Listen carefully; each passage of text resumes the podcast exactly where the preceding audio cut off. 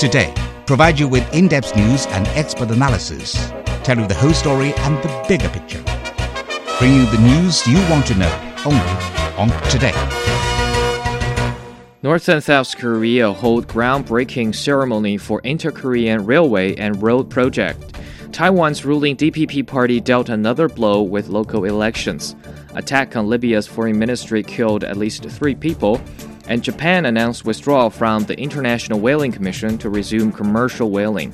You're listening to Today, a news program with a different perspective. I am Sui. Coming up, we have an hour of world news and analysis. To hear this episode again or to catch up on previous episodes, you can download our podcast by searching for World News Analysis. North and South Korea are celebrating what both countries hope will be the first step toward resuming road and rail links across the border.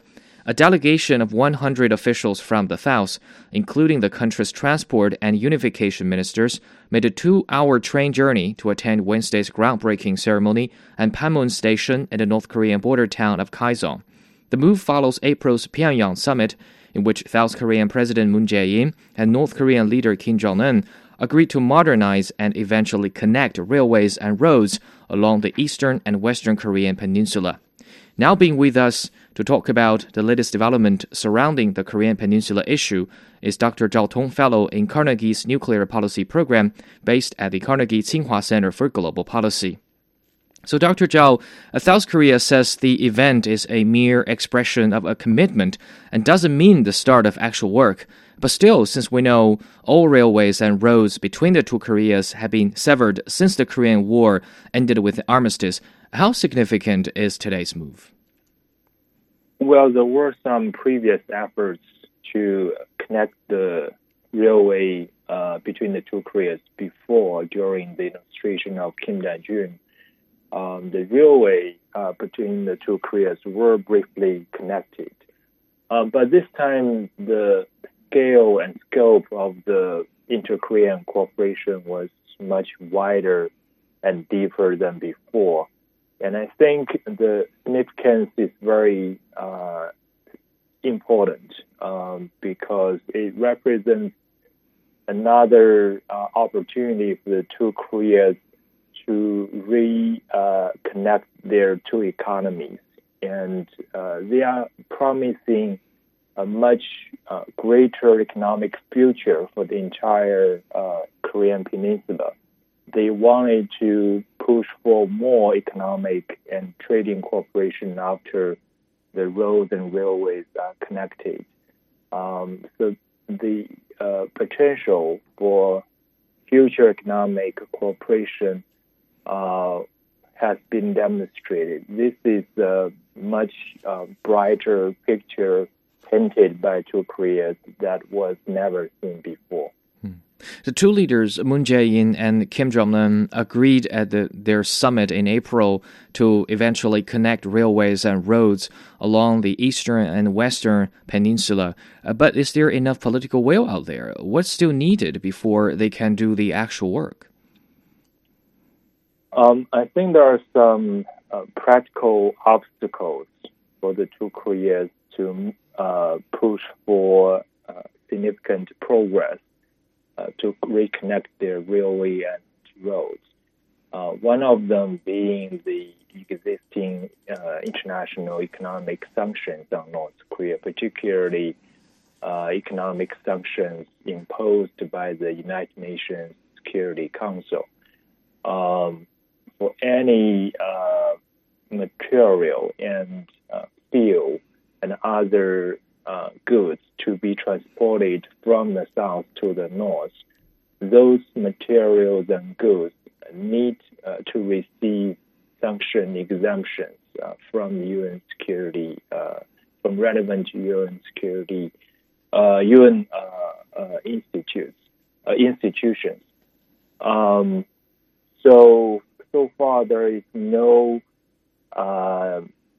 change of UN Security Council resolutions on North Korea, which means South Korea has to constantly request such sanction exemptions for any future uh, interaction with the North. Uh, as long as these sanction resolutions are not removed or changed, they will uh, present uh, important challenges for such cooperation to take place. Um, so that's the biggest obstacle. Of course, that relates to the political will, especially from the north side. If North Korea is willing to make important progress on its uh, denuclearization uh, promise, then there will be uh, incentives uh, for members of the UN Security Council to change the resolutions.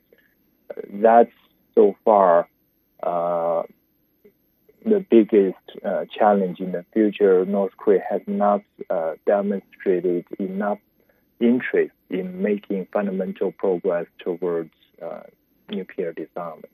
Mm-hmm. We know South Korean President Moon Jae-in has been promoting this uh, development first and unification later strategy. Moon Jae-in has uh, several times said uh, development or economic benefits uh, should be prioritized, and then they can talk about unification later on. How is this proposal being received by North Korea and other major stakeholders? Um, I think North Korea really likes this proposal uh, my personal understanding is uh, North Korea does not want to unilaterally give up its nuclear weapons anytime soon. It wants to uh, keep its nuclear weapons, but at the same time tries to develop its economy. So the South Korean proposal really uh, suits North Korea very well because it allows North Korea retain its nuclear capability and at the same time uh, to uh, develop its economy. Um, yeah. So the South Korean efforts uh, will help North Korea undermine the international uh, economic sanction regime, uh, and therefore provide North Korea uh, the chances um, to increase trade and economic cooperation with the outside world without really giving up its nuclear weapons. Other countries, they have really different uh, attitudes toward this proposal. Um, there are intense debate within the United States about how much um, economic sanctions uh, can be lifted before North Korea gives up its nuclear weapons. So far, the U.S. has been very insistent. It requires uh, fundamental uh, and profound uh, concession from North Korea on the nuclear issue before substantive uh, discussion on the removal of economic sanctions. Uh, Japan is also very tough on this position, insisting that uh, sanction removal requires important denuclearization progress. But other countries have different views, including Russia and China. They believe uh, this should be an incremental process. If North Korea can make incremental progress towards uh, the eventual goal of denuclearization, if North Korea is willing to limit its nuclear and missile programs uh, in some areas, then the UN Security Council should consider removing some of its existing sanctions. Um, so the views are really uh, diversi- uh, diversified according to uh, different interests and different perspectives from different capitals. Hmm. And more about the denuclearization issue, which is one of the most critical issues, like you mentioned before, all sides can move forward. So, can we say little progress or basically no progress has been made in the past few months? Well, North Korea has made some meaningful concessions uh, towards limiting uh, its nuclear and missile programs. Uh, it has uh, dismantled its nuclear test site, um, which is uh, important uh, because it can no longer conduct underground nuclear tests in the near-term future to further improve its uh, nuclear warhead design uh, capability. Uh, it has also promised to uh, dismantle an important uh, missile engine test uh, stand and that has been partially fulfilled according to the analysis of satellite image of that missile engine testing ground.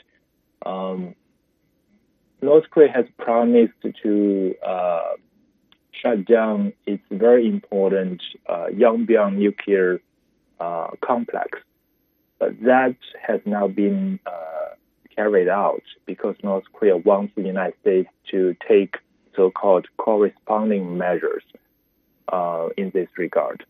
Uh, so there, there are some in, meaningful unilateral concessions from North Korea, but uh, they are far from uh, complete and uh, thorough elimination of North Korea's nuclear and missile capabilities.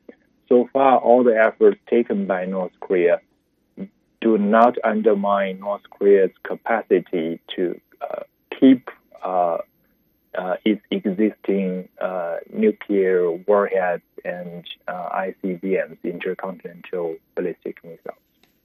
And then talking about the U.S. element, U.S. President Donald Trump has said he's looking forward to his second summit with Kim Jong un, which Washington says may take place early next year.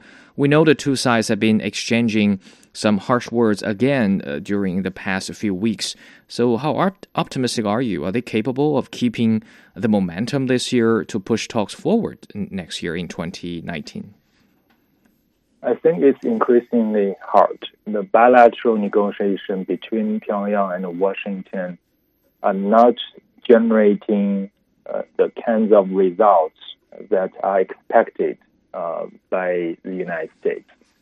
Uh, again, uh, North Korea is uh, bulking uh, its efforts to complete give up its nuclear weapons, and is only willing uh, to offer uh, small and limited concessions. Uh, um, and that doesn't satisfy Washington. And therefore, um, many senior officials in the White House are being uh, disillusioned about the prospect of uh, quick North Korean denuclearization. Um, many uh, officials, including uh, Secretary of State Pompeo and uh, National Security Advisor uh, Bolton, they really want uh, push for a tougher uh, policy towards North Korea. Um, so far, President Trump is increasingly lonely in his attitude towards North Korea. He still insists that uh, things are going well. Uh, he's continuing painting a picture of a smooth uh, bilateral negotiation between Washington and Pyongyang. Um, it looks like the president himself does not care about how much real progress is being made. He only wants receiving political credit uh, for making uh, historical progress in U.S. North Korea relationship. So there is uh, a widening gap between the U.S. president and his own associates on the North Korea policy. It's really hard to tell how this gap will be addressed in 2019. Uh, so uh, there is only one thing that is certain uh, which is the U.S. North Korea bilateral negotiation in this upcoming year, will be uh, very bumpy, uh, anything but smooth. Mm-hmm. Thank you very much, Dr. Zhao, as always. We've been talking with Dr. Zhao Tong, fellow in Carnegie's Nuclear Policy Program based at the Carnegie Tsinghua Center for Global Policy. Coming up, Taiwan's ruling DPP party dealt another blow with local elections. You're listening to Today. Stay with us. ChinaPlus.cri.cn is your home for everything you want to know about China. The latest news in China and everything China related from around the world. Everything in focus, all in one place, bringing you vital information for your business and travel. Chinese culture, language learning, and more. ChinaPlus.cri.cn. ChinaPlus.cri.cn. Your portal into today's Middle Kingdom. Welcome back. Thanks for joining us. Taiwan's ruling DPP party is dealt another blow with local elections. Only one DPP candidate has been elected as speaker for local legislative body, while the K- Kuomintang party managed to win 19 positions. The remaining two elected speakers are independents. This comes a month after key local elections in Taiwan, which saw the Democratic Progressive Party lose two of the island's most important mayoral posts. Taiwan leader Tsai Ing-wen has since resigned as DPP party chair. Now being with us to talk about this is uh, Liu Kuangyu, a researcher at the Institute of Taiwan Studies with the Chinese Academy of Social Sciences. So, Kuangyu, uh, what can we tell from the results of these elections over speakers for city and county legislative bodies? Well, I believe it's another huge blow. Uh, it's another huge blow for the DPP party after the local election last month. First, this uh, latest demonstration of the will of the people. We know that the speaker of the legislative bodies are public opinion representatives, especially on a more grassroots level. During the past month, I see that the DPP showed no real attention of introspection. The Tsai Ing-wen administration still rejects 92 consensus and opposes uh, cross-strait exchanges. And that's why I think the people in Kaohsiung who has longed for cross-strait exchanges and prosperity chose Han Kuo-yu to be their leader. And now his overflow effect is even stronger to have the KMT to fully control the city legislative body. And second, I think that um, under these new politics, uh, political and social trends, the DPP inside has fallen into division. Take Tainan, for example. Some of the DPP members even withdrew from the party to win uh, the speaker election because this, there is a severe struggle uh, struggle between the factions, uh, and now it's floating on the table.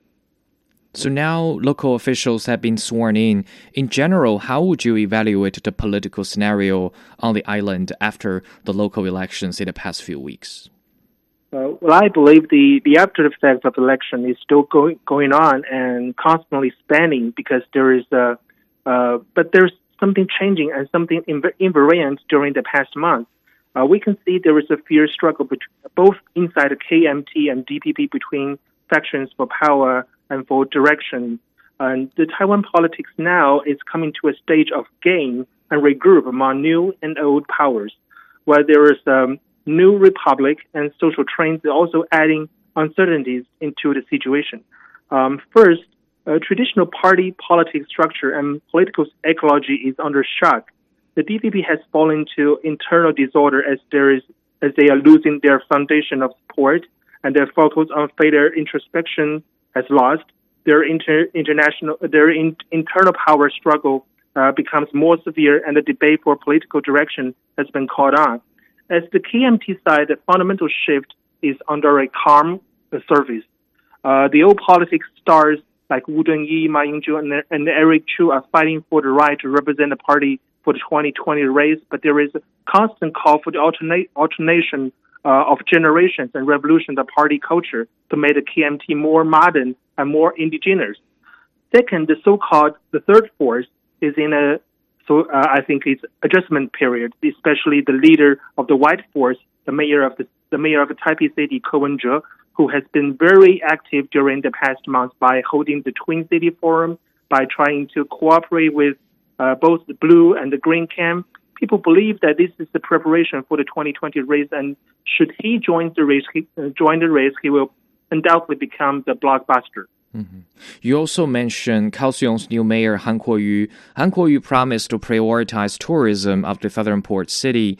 Han Kuo-yu also said Kaohsiung will look for more flight connections with the mainland, including air links with Shanghai Hongqiao International Airport. And we know Han accepts the 1992 consensus and is planning to set up a cross-strait working group to promote cross-strait trade ties. What else can we expect from Han? And how much do you think Han Kuo-yu will set example for other local governments when it comes to developing cross-strait ties? Well, I believe there are many ways for Han to make Kaohsiung a big fortune, uh, as he promised by uh, cooperating with the mainland. First, uh, there is the foundation of 92 consensus that he has, stick, uh, has to stick to. And second, if Han wants to wants people in and wants cargo out, he needs an unimpeded channel, and that's why Han warmly invites the Twin City Forum between Kaohsiung or with uh, Shenzhen or Amoy, uh, as well as the Cross-Strait Entrepreneurship Summit to be held in Kaohsiung. Also, he supports the South-to-South non-governmental cooperation across the strait. Uh, for example, in the future, by connecting Shenzhen's high-tech, uh, by connecting with Shenzhen's high-tech industries, Kaohsiung might attract more investment. By connecting uh, Fujian and Amoy, we can expect the Southern Fujian culture and the economic circle to be stronger to boost the uh, throughput for the Kaohsiung, uh, Kaohsiung port. We can also expect if the, uh, we can also expect that uh, if the spring of the cooperation starts from Kaohsiung, it would definitely sweep across the other uh, Pan Blue cities and counties and probably force the Tsai administration to change uh, its attitude towards cross-strait exchange. Mm. And at the same time, reports say 15 local government officials from blue cities and counties are considering visiting the mainland. Uh, what do we know about their plan, and how important is such kind of uh, exchanges on the local level? Well, there is a huge expectation uh, of the coming city changes, uh, exchanges across the straits. I have a few suggestions for the 15 governors and mayors of the cities and counties. Uh, the first is that they should clarify and stick to the 92 consensus as the foundation for any future exchange. If someone tries to separate so-called politics and economic issues, that would uh, not be helpful for the exchange, definitely. And second, there should be more integrated measures as the KMT better, uh, as the KMT, uh, should unify the Pan Blue cities and counties to openly and coherently communicate with the mainland. And third, I think we should notice that the DPP still grabs the central power uh, of Taiwan. The KMT should avoid political and technical interference or uh, to let the DPP harvest from the exchange. And the fourth, uh, we should focus on the market mechanism in the future because the potential uh, projects should be mainly uh, non-governmental and based on open bidding. Uh, we should evaluate uh, we should Uh, we should evaluate more uh, the the, uh, the integral social benefits rather than certain benefits. Uh, the exchange should benefit as more as possible, especially the producer, the consumer, and the youth. Mm-hmm. And we heard former New Taipei Mayor Eric Chu, Chu Lilun, Zhu Lilun has announced that he would run in the 2020 race, uh, becoming the first big name politician to throw his hat in the ring. And you also mentioned Ko Wen-je. Uh, I know it's a little bit early, but what should we look at as we are heading towards the 2020 race? Well, uh, I think uh, Mr. Eric Chu's decision is early, but not surprising because and Eric during the past two years has enjoyed highest public support from uh, internet public opinion polls, from other uh, uh, solid opinion polls among the KMT leaders. Uh, that's far more than Wu Dunyi or Tsai Ing-wen. Um, also, he has very good relations with many newly elected local leaders like um, uh, Hou You-yi from New Taipei City and Lu Shuyan from Taichung City. Um, he's also one of the most powerful and uh, promising com- competitor for 2020 race in the KMT, but there are also many others who wants to challenge, like Wu Zhenyi, Ma Ying-jeou, and Wang Jinping. They are all uh, have strengths and weakness. So I think it's uh, still early to predict the outcome. Um, Chu starts early, but he will not necessarily last uh, in the end. Hmm. I personally hope, uh, I just hope that the KMT will not make this process again an early election again. Hmm. Um, however, I think as you as you mentioned, Dr. Ko Wen-je is considered the most promising horse uh, for the race uh, for now, uh, because the majority of the Taiwanese voters hate both Kuomintang and DPP. They are more willing to choose someone out of the green camp and the blue camp, especially the youth. Um, but the most intriguing thing I think is that uh, as the current being the current ruling party, the DPP and Tsai Ing-wen is considered the least possible to win again. Mm-hmm. And for now, I don't see any chance uh, because uh, they has uh, I don't see any chance that they has really learned from the last election and could thus avoid uh, further failure. Mm-hmm. Uh, one quick question before we go. How much do you think the Taiwan question will continue to be a major point when it comes to the bilateral ties between China and the United States?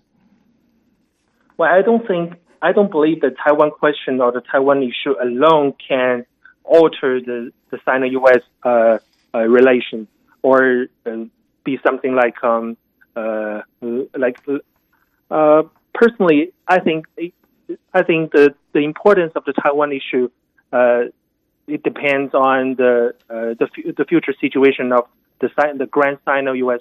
Uh, and, and Sino relations. Uh, let me put it straight.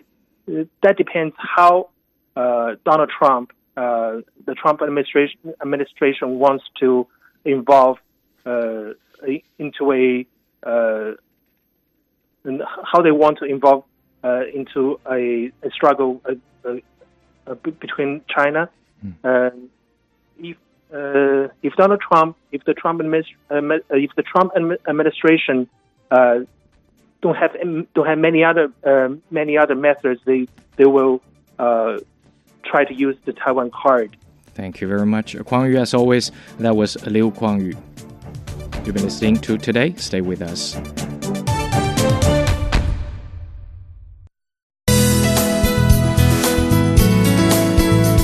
A guest speaker with today, I feel very much grateful for providing a chance for me to communicate to the world and China's progress and China's accomplishment and also China's rich cultural heritage and of course China's desire to integrate itself into the international community. I believe today opens a window as well as build a bridge between people in China and the world.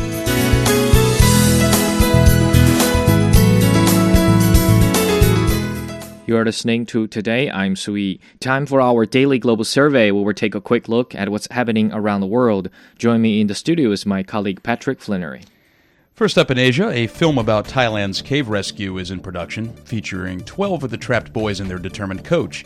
Staying in the country, Thailand's parliament has voted to allow marijuana for medicinal use. In Oceania, Australia will install drone identifying equipment at its airports starting next month. Staying in the country, 3,000 people have been evacuated after residents of a newly completed tower reported hearing cracking noises. Moving on to Africa, Instagram is said to have become an increasingly important way for citizens to share news in 2018. And Arthur Masuaku, who plays football for the Democratic Republic of Congo, says the media has a key role in combating the sport's racism. Turning to the Middle East, Syria's military leaders attribute explosions heard near Damascus to Israeli airstrikes on the weapons depot. A British Iranian academic held in Iran on security charges was allowed to return to his home in the UK. In Europe, a 4.8 magnitude earthquake has hit Sicily, around Europe's most active volcano, injuring at least two people.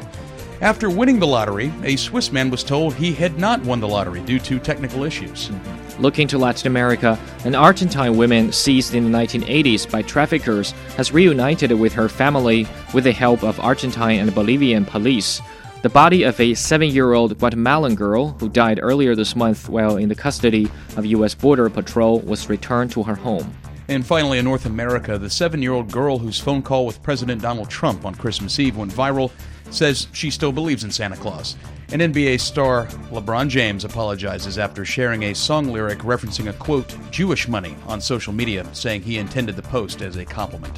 Thanks, Patrick. And that winds up today's global survey. At least three people were killed and 10 others were injured after militants stormed Libya's foreign ministry in the capital city of Tripoli. Islamic State has claimed responsibility for the attack. Libyan officials claim a car bomb exploded near the ministry, prompting security forces to rush to the spot. Two suicide bombers then blew themselves up inside the ministry's building. Security forces managed to kill a third attacker outside the building. With more on this, we're now joined on the line by Greg Barton, professor of global Islamic politics at Deakin University in Australia.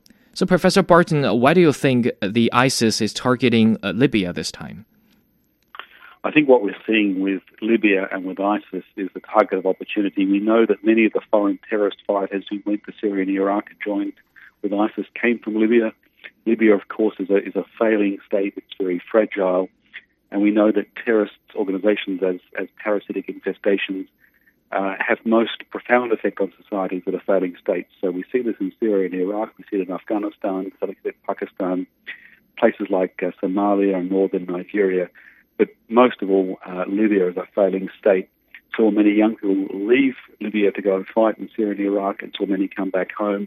ISIS, of course, no longer holds territory in Syria and Iraq, so it sees Libya as one of those places where it can rebuild itself. A number of Libya's vital institutions have been targeted by suicide bombers in recent years. What should be the lessons learned from such attacks? I think the ultimate lesson learned, if you follow the logic of what I was just saying, is that we need to rebuild governance in Libya if it's to have a chance of, of securing itself against groups like Islamic State. At the moment, it's very vulnerable uh, to what's happening in Islamic State. We saw this incidentally with the Manchester bombing where there were connections over many years between Islamic State in Libya and, and a uh, community in Manchester. Uh, so it's a, it's a threat that goes beyond Libya itself. But Libya, until it forms a stable government, won't be able to get the security in place that will begin to limit groups like uh, Islamic State. And of course, it, it's not just a problem for Libya, it, it affects to some extent Egypt, but certainly Tunisia next door. Uh, but that's the correlation which is clear the correlation between failing government and an opportunity for a parasitic infestation of such a group like Islamic State. Libya's foreign minister has been calling for the lifting of an UN backed arms embargo on Libya, which was imposed in 2011. Uh, can this be a solution to the problem? I don't think there's any shortage of arms in Libya to deal with the threat of Islamic State. So I, I, don't, I don't see that we can simply say if, if the Libyan authorities had more arms, that would make the problem go away. The, the real danger in a um, poorly governed space like Libya is that putting more small arms into that space uh, it leads through corruption and, um, uh, and, and and lack of control of those arms passing into insurgent groups, including Islamic State. But it certainly is the case that um, those in Libya trying to, to build governance and bring back normality need every international assistance and help that they can receive. But we need to be very cautious about putting more arms into a conflict zone. You mentioned building a more mature uh, government governing system. So, what do you think sh- could be or should be the political future of the country? Well, first of all, Libya needs to uh, form some sort of compromise, a consensus amongst the competing factions that would, would try and claim uh, control over Libya. One of the problems with Libya, almost uniquely in the modern world, is that it never was a modern state. It was always a collective of, of clans and, and, and competing tribes uh, Muammar Gaddafi managed to hold that together. Uh, but unlike even, say, Afghanistan, there wasn't any sort of semblance of modern state before that. So there needs to be some way of transcending tribal and clan loyalties, getting the, the contesting factions, and there are three at the moment, um, making claims on uh, leading Libya to, to work together in some kind of consensus and compromise, recognizing that no one's going to prevail, but they have to work together to form a stable government. Uh, and that's really the only way forward. It's easier to say than it is to do, but there is no alternative. So, what can be done by other international community members to help uh, to put forward this reconciliation process in Libya? There is a place for having peacekeeping forces on the ground. So, putting uh, more small arms into the conflict zone is not a good idea, but, but putting peacekeeping forces in, uh, working with those uh, in the emerging um, Libyan government, those who would uh, you know, have potential and have shown through their track record some capacity to make a contribution, working with them to build capacity, uh, trying to help them uh, get stability. Nothing is easy about this, and that's one of the reasons why uh, the story of Libya is so tragic. Uh, but, but, but the way forward is nevertheless uh, fairly clear. That's what has to be done. So, one of the major arguments uh, when US President Donald Trump was talking about withdrawing from Syria is that ISIS has already been defeated. Uh, is the ISIS really defeated? Uh, what do you think are some of the main challenges in counterterrorism today in the region? Well, almost nobody agrees with what uh, President Trump was saying in terms of the, the, the factual details. There was a UN report, of course, a couple of months ago uh, that said that uh, the number of, of ISIS fighters just in Syria and in Iraq was likely to be between 20,000 and 30,000 fighters. Perhaps half of that number, you know, maybe 14, 15,000 just in Syria alone, fighting in an insurgent mode. But of course, beyond that, we had a recent report from uh, the Center for Strategic International Studies at Georgetown University in Washington, uh, just came out a couple of weeks ago, that said the number of Salafi jihadi terrorists around the world, it's probably three or four times greater than it was at the time of the 9/11 attacks in 2001, and many of those, of course, are not in Syria and Iraq, uh, but in places like Afghanistan, but also in Libya, in Egyptian Sinai, uh, along the whole coast of North Africa, uh, and, and, through the sub-Saharan Africa. Basically, everywhere where good governance breaks down, there's an opportunity for, for groups like Islamic State, though in some cases also Al Qaeda to take root.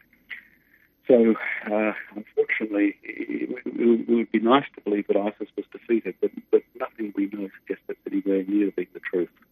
And another argument is that uh, extremist fighters are flowing into Afghanistan. Uh, what's your observation?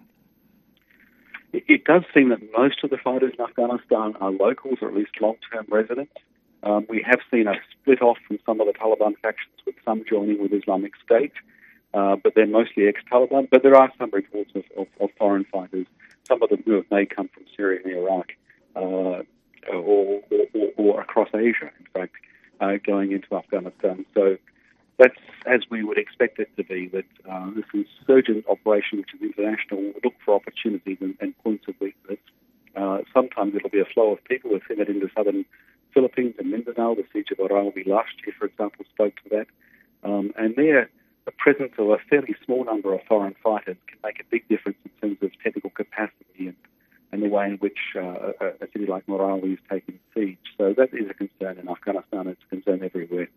Mm. One last question. Since President Trump uh, has been talking about withdrawing from Syria and having the number of stationed troops in Afghanistan, and also Turkish President Erdogan is talking about launching a military campaign to wipe out Kurdish fighters in, in the northern parts of Syria, how do we make sense of what's happening in the Middle East uh, right now? Well, one thing we can read from the American situation, what it's worth, is the Secretary of Defense, uh, Jim Mattis, has resigned, and that Brett McGurk, who was leading Central Command in charge of operations in Syria and Iraq, has resigned. And of course, that goes along with uh, a score of voices saying this is exactly what we're advising against, what we've been warning you about. So there's pretty near universal consensus, excluding the president, that this is the wrong direction for America to be going in uh, it would be good to believe, as, as President Trump claims, that, that Turkey and, uh, and Russia and Iran solve the problem. But we have good reason to believe that Turkey and Russia and Iran are there for their own interests, and their priority is not defeating Islamic State or Al Qaeda remnants. In fact, with the latter, Al Qaeda uh, affiliates, uh, Turkey is working very strongly with militia linked with Al Qaeda in northern Syria, and appears to, sh- to, to turn a blind eye towards Islamic State. You know, it fears that it feels that it can help them defeat what they regard as their main enemy, the Kurds. Uh, so this is an, an, awful mess and likely to get worse. That's why we've seen these spectacular resignations at the highest levels with the Secretary of Defence and, and Commander of CENTCOM. Uh, I think that's pretty bad news for everyone, not just for those who are looking at, at, at American interests. Thank you very much, Professor Barton, as always. We've been talking with Greg Barton, professor of global Islamic politics at Deakin University in Australia. Coming up, Japan announces withdrawal from the International Whaling Commission to resume commercial whaling. You're listening to Today. I'm Sui. Stay tuned. What matters to China increasingly matters to the world. Keep up to date with the latest news and events about the Middle Kingdom with the China Plus app. Up to the minute reports, live streaming audio insightful opinion on everything China related. Facts, figures, and language learning resources at your fingertips. Everything in focus, all in one place. Search for China Plus in the App Store or Google Play.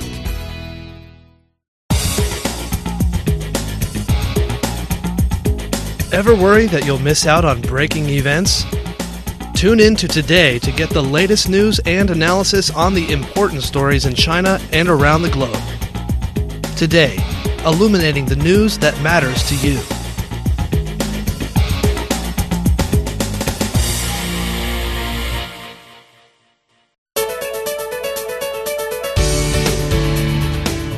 Hello, this is Michael Zhang. Greetings from Los Angeles of the Golden State of California. Thank you today for making me part of your team. I truly enjoyed the debates we had and look forward to many more in the years to come.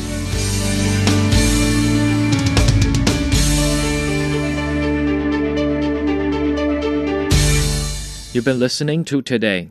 Japan says in July it will restart commercial whaling after more than a 30 year ban. The country also announced it will withdraw from the International Whaling Commission, the body tasked with whale conservation. That commission banned commercial whaling in 1986 after some species were almost driven to extinction. Officials say that eating whales has always been a part of Japanese culture. For many years, Japan has hunted whales for scientific research and to sell the meat, a program widely criticized for conservationists. For more on this, we're now joined in the studio by our reporter Ding Heng. So, Ding Heng, could you tell us more about the current whaling ban by the IWC? Why is there such a ban, and how does it work? Mm, so the ban is on commercial whaling.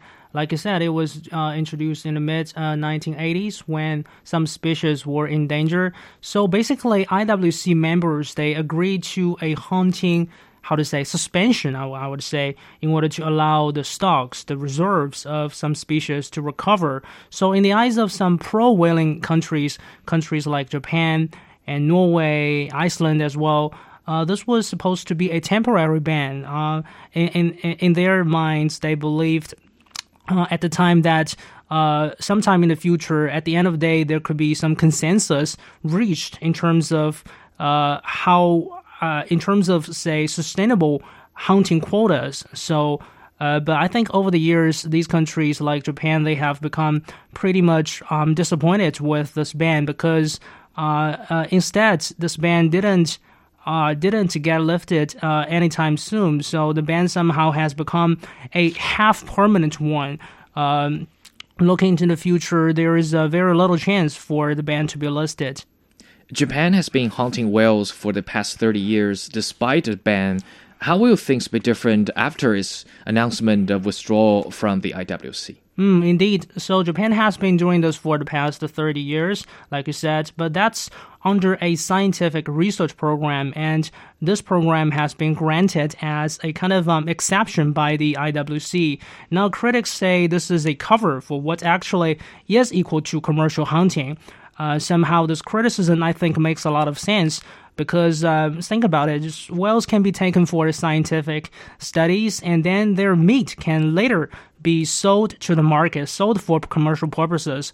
So I think now with Japan pulling out of the uh, IWC, we have plenty of reasons to fear that Japan will no longer use this cover. It can just hunt for whales in a pretty free manner. So, um, and actually, apart from IWC, there are a number of um, other international laws that could p- uh, potentially rein in Japan's behavior. For example, we have the the the UN Convention on the Law of the Sea. But frankly speaking, I think the related uh, stipulation and regulation in these laws is pretty vague. It doesn't have a very um, clear standard over what a, a single country can do, what it cannot do. So now with Japan leaving IWC, I think this concern, this this this fear that Japan will will no longer be reined in is very legitimate.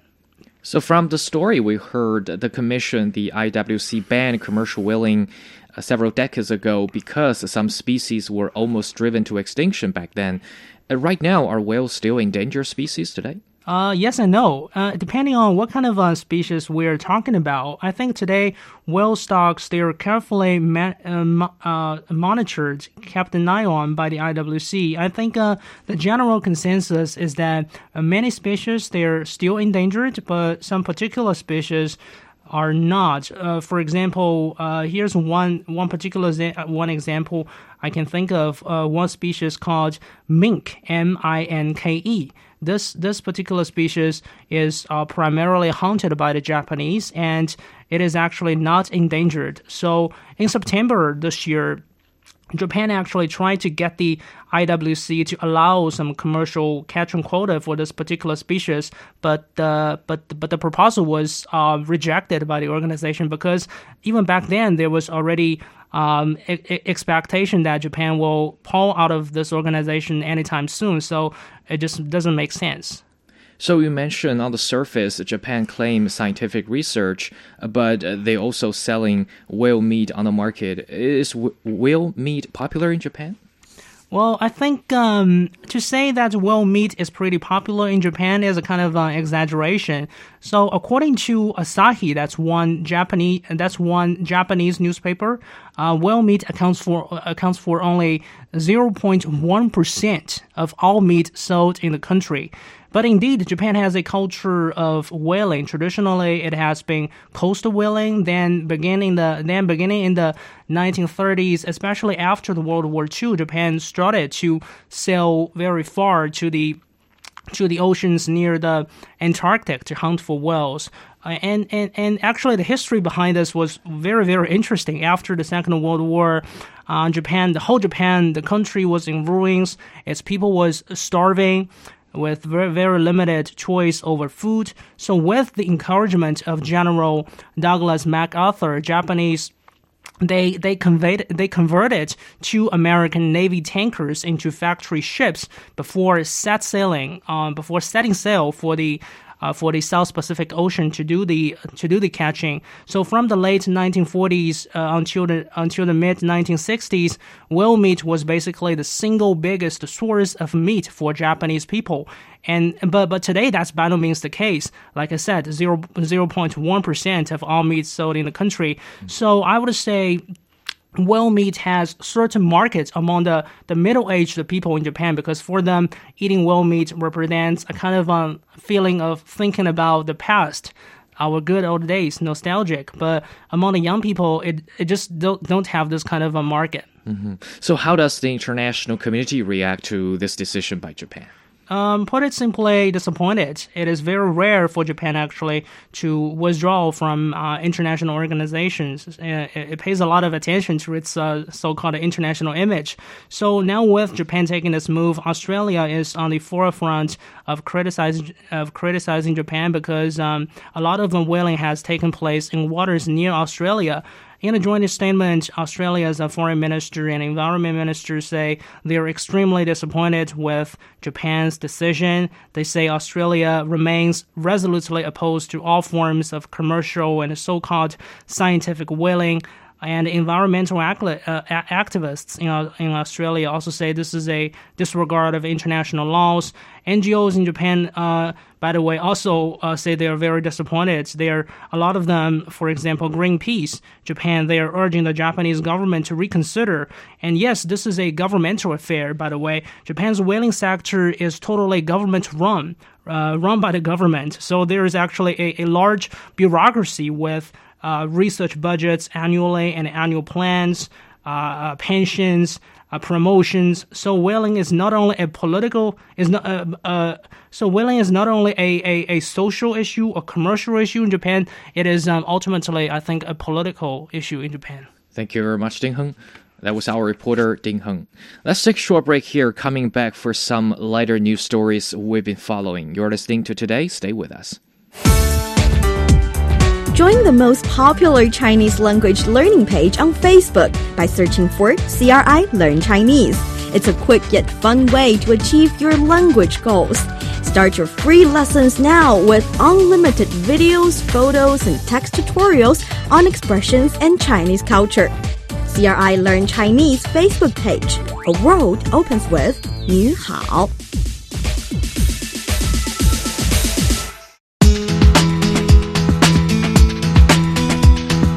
With the great efforts made by the staff today to become one of the great uh, platforms for policy debates and information dissemination. And I wish today have an even brighter and greater tomorrow.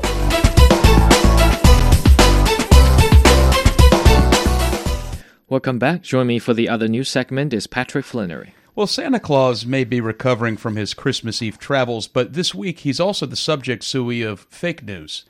Uh, President Donald Trump is questioning Santa's existence. And you might may have heard about this. He did this in a phone call with a child uh, just the other day. Seven year old Collman had called NORAD. NORAD tracked Santa Claus's journey around the United States and was one of the lucky children patched through to the president to have a few minutes with him on the phone. He asked her about her Christmas plans, and the young girl asked if she was still a believer in Santa Claus. She said that she was, and Trump said, at seven years old, it's marginal, right? Mm-hmm. The suggestion being that a marginal or very small number of seven year olds believe in Santa Claus. So, this recalls an incident earlier in the month in New Jersey where a substitute teacher was fired for telling her first grade students that Santa is not real. Uh, Sui, this is a terrible rumor that seems to get worse by the day. So uh, a teacher is fired for saying Santa is not real, yet the president keeps his job. yeah, that's right. And, and, with a false revelation, uh, Donald Trump is now testing even his most dedicated base uh, and and supporters in Congress. It's possible he said this under duress, considering uh, the government shutdown and his inability to travel to Mar-a-Lago for Christmas. Trump has shown time and again that making inflammatory statements uh, rarely has repercussions. So, how did the child react? Collman is her name, and she lives with her family in South Carolina. And she told the local newspaper that she was shocked, but that she still believes in Santa Claus. She was not familiar with the word marginal, and to be honest, in this context, neither was I. I had to be sure uh, I, I, understand what he was talking about. He was referring to some studies where a, a child is said to begin questioning the existence of Santa by age seven. So, what are other parents saying about this? It's a tough conversation to have about a pres- the president making this kind of statement. Right. Well, some uh, have on social media congratulated the president, saying he was telling the truth about Santa Claus. But remember, not everyone's a believer. But it's not for the substitute teacher or for even the president to make a claim just because they've never seen Santa Claus. Right. All right. That's more on to our next story. Yeah. Well, police in Canada are pulling double duty these days. They're even accepting tips for their service. Members of the Royal Canadian Mounted Police are not only fighting crime, these days they're also delivering pizza and burgers and almost any other food you can think of. Between calls for breaking and entering offenses, domestic disturbances, cops are now loading up their patrol cars with takeout orders and even guaranteeing deliveries within 30 minutes. So, why are police officers suddenly being tasked with delivering food? They blame budget cuts, and someone had the bright idea that this would be the best way to supplement those costs. Uh, the police have partnered with restaurants like McDonald's, Quiznos, large chains. Idea being, it's your shift, you're sitting in your car, it's quiet at night, you're going to be dispatched not to fight crime necessarily, but to deliver someone's dinner. And by the way, if you hear a siren squealing in Canada, it's likely one of these one of these officers. no joke, they're allowed to speed and use the siren in order to make that delivery on time. So, how will police officers prioritize their calls? If the choice is between a noise complaint and a speedy pizza delivery, which option wins? It's immediately what I thought. Well, how do you? Uh, what's more important? It's up to the officer. Uh, we're told they use what is called an urgency index. That's their name for it.